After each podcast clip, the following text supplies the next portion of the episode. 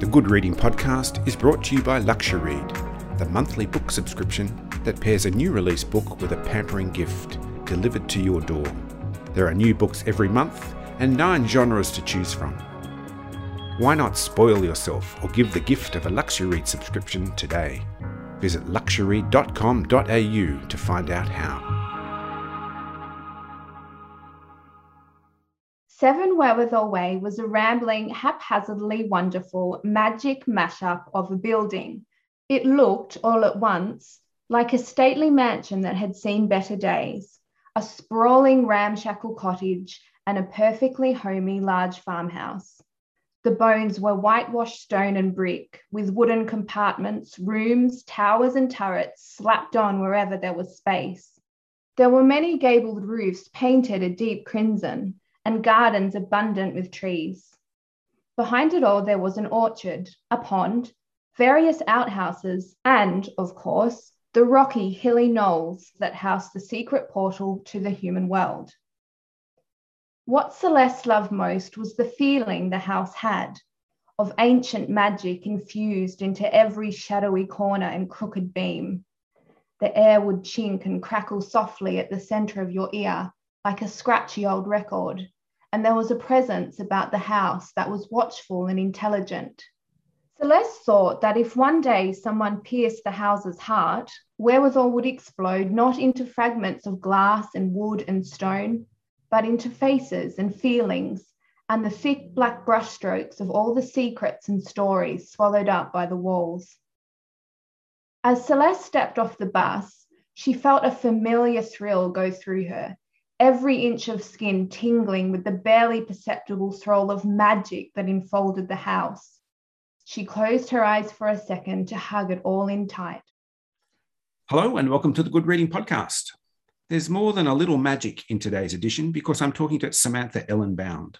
Samantha Ellen is an author, writer and editor among so many other things. Her many interests include ballroom dancing, racking up library fines and cooing to her vegetables and herbs.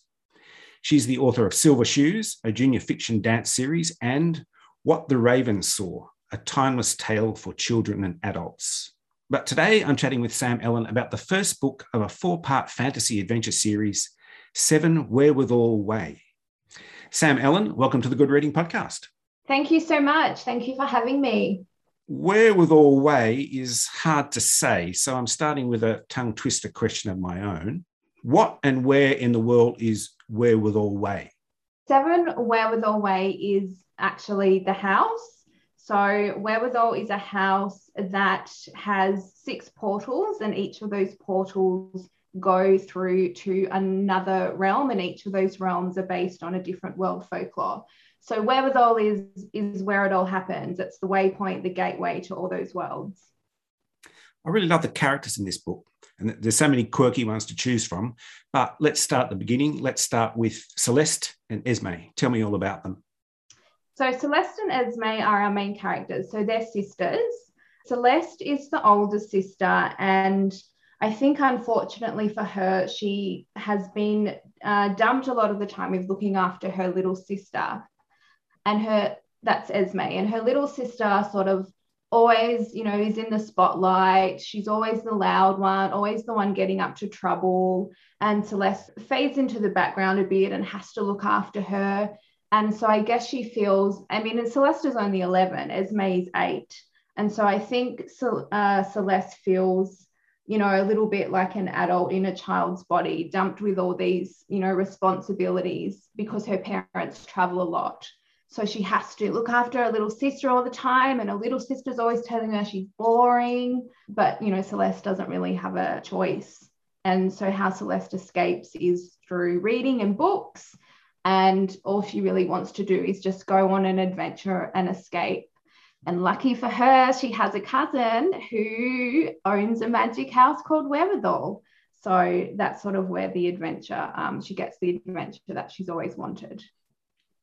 And the whole story begins with a flying bus called Bonnie crash landing in Celeste and Esme's front yard while they're eating ice cream.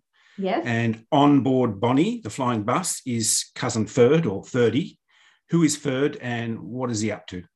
Ferd is their cousin. So Ferd is a human who is living in the realms, which are largely devoid of humans. So humans don't live there anymore. So they are sort of the gatekeeper or the owner of Wherewithal. So they oversee people and creatures traveling in and out of Wherewithal. So they're kind of the eccentric cousin, you know, sort of like a Doctor Who figure who takes these girls away to sort of have an adventure and live out their dreams. Very larger than life and colourful. Lots of fun to write. Ferd is kidnapped. So Ferd has an apprentice called Logan. And so they decide to go into the realms, into the realm of forest to rescue Ferd, because no one else will. So that's sort of the launching point of the adventure, that, you know, they're thrown right into it. And we don't want to give too much away. They're tasked with rescuing Ferdy. But before we move on to a few other questions I've got for you, we're going to get one of those flying buses. Well, first of all, you need to know magic. So if that's no problem, then you can probably use a little, if you've got a little toy bus, do a bit of magic on it, and then the bus will grow. And you also probably need to have a portal to go to another world. So if you've got those two things, you're all set. I'll do my best. I'll do my best. I guess there's no flying bus stop then, is there? Go down into the deep, dark corners of your garden and there might just be something there. I'll have a look. No, go have a little explore.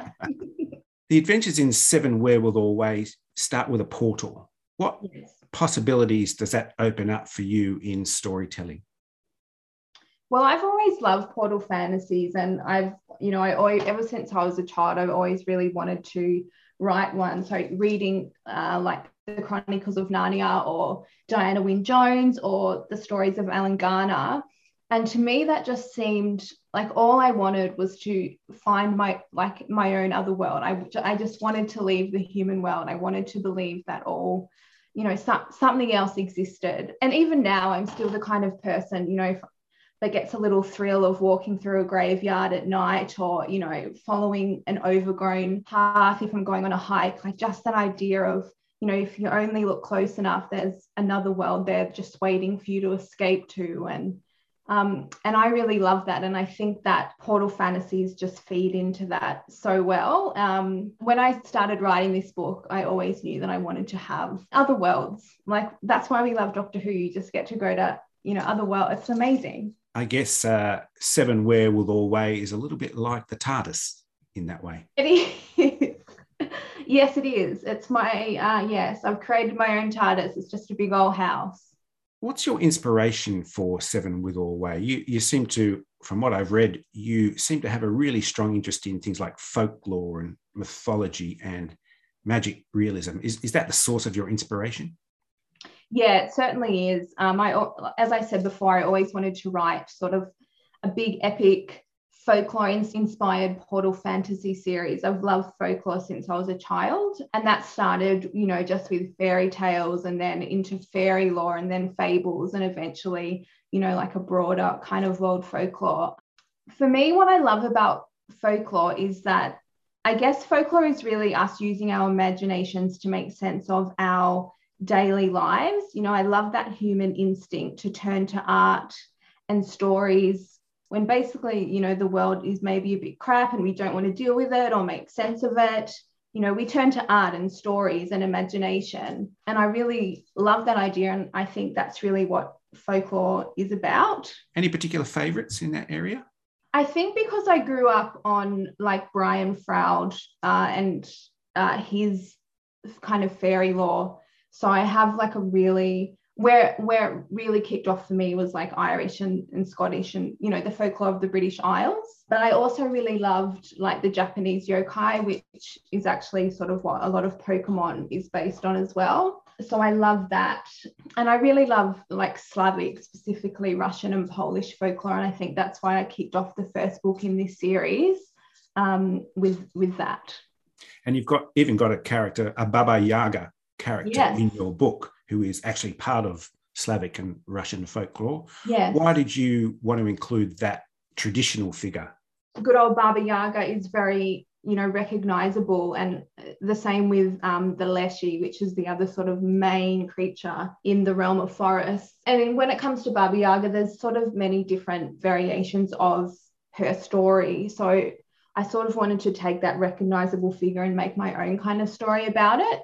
But also because, you know, I mean, she's so iconic, really. You know, if you don't know really anything about Russian folklore, you know Baba Yaga. So I felt like I could make a good, like my own personal good backstory from her. So that's sort of why I chose her. There's a huge sense of energy and fun in your writing. And this is an odd question, but what's going on in your brain when you're writing this? Look, I'd really love to know. I think first and foremost, I think I just wrote this book for like myself. You know, I just wrote the book that I've always wanted to write. I wrote the book, the kind of book that I love reading. So I really, really love a lot of classic children's literature from the sort of 50s, 60s and 70s. That's what actually made me want to become a children's writer. And I think a lot of that sense of whimsical energy and fun is in those books. So it's kind of like subconsciously, they're the kind of stories that I love to write. But I think it's really just because I had such a fun time writing the story. As I said, I love folklore, I love portal fantasies, and I get to call on all these, you know, old traditions to create something new. And that's enormous fun. Seven Wherewithal Way doesn't contain any illustrations at all. Do you think illustrations intrude in some way into the reader's imagination? Good question. I personally don't think so. I mean, I've read similar middle grade fantasy novels that have, you know, the black and white illustrations throughout. And to be honest, sometimes you don't even really notice them. You know, sometimes you just, you know, they don't really affect the story. Oh, look, I would love illustrations. Of course, we're dealing with folklore and supernatural magical creatures. Illustrations would be amazing. I mean, who's to say there might be an illustrated version in the future? Who knows? But of course, certainly I would, you know, that would be amazing. As a final question, Seven Wherewithal Way is the first in a 4-part series. Are there any portals that we need to be aware of in the rest of the book in this series? There certainly are. So in the first book, we only really get to go into the realm of forests. So that is obviously the world that's inspired by Slavic folklore. In the next book, we pop into the realm of ice. So that is inspired by Nordic folklore. And we also go into the realm of jungle, which is inspired by South American folklore. In book number 3, we will visit the realm of mountains, which is inspired by Japanese folklore, and the realm of desert, which is inspired by African folklore.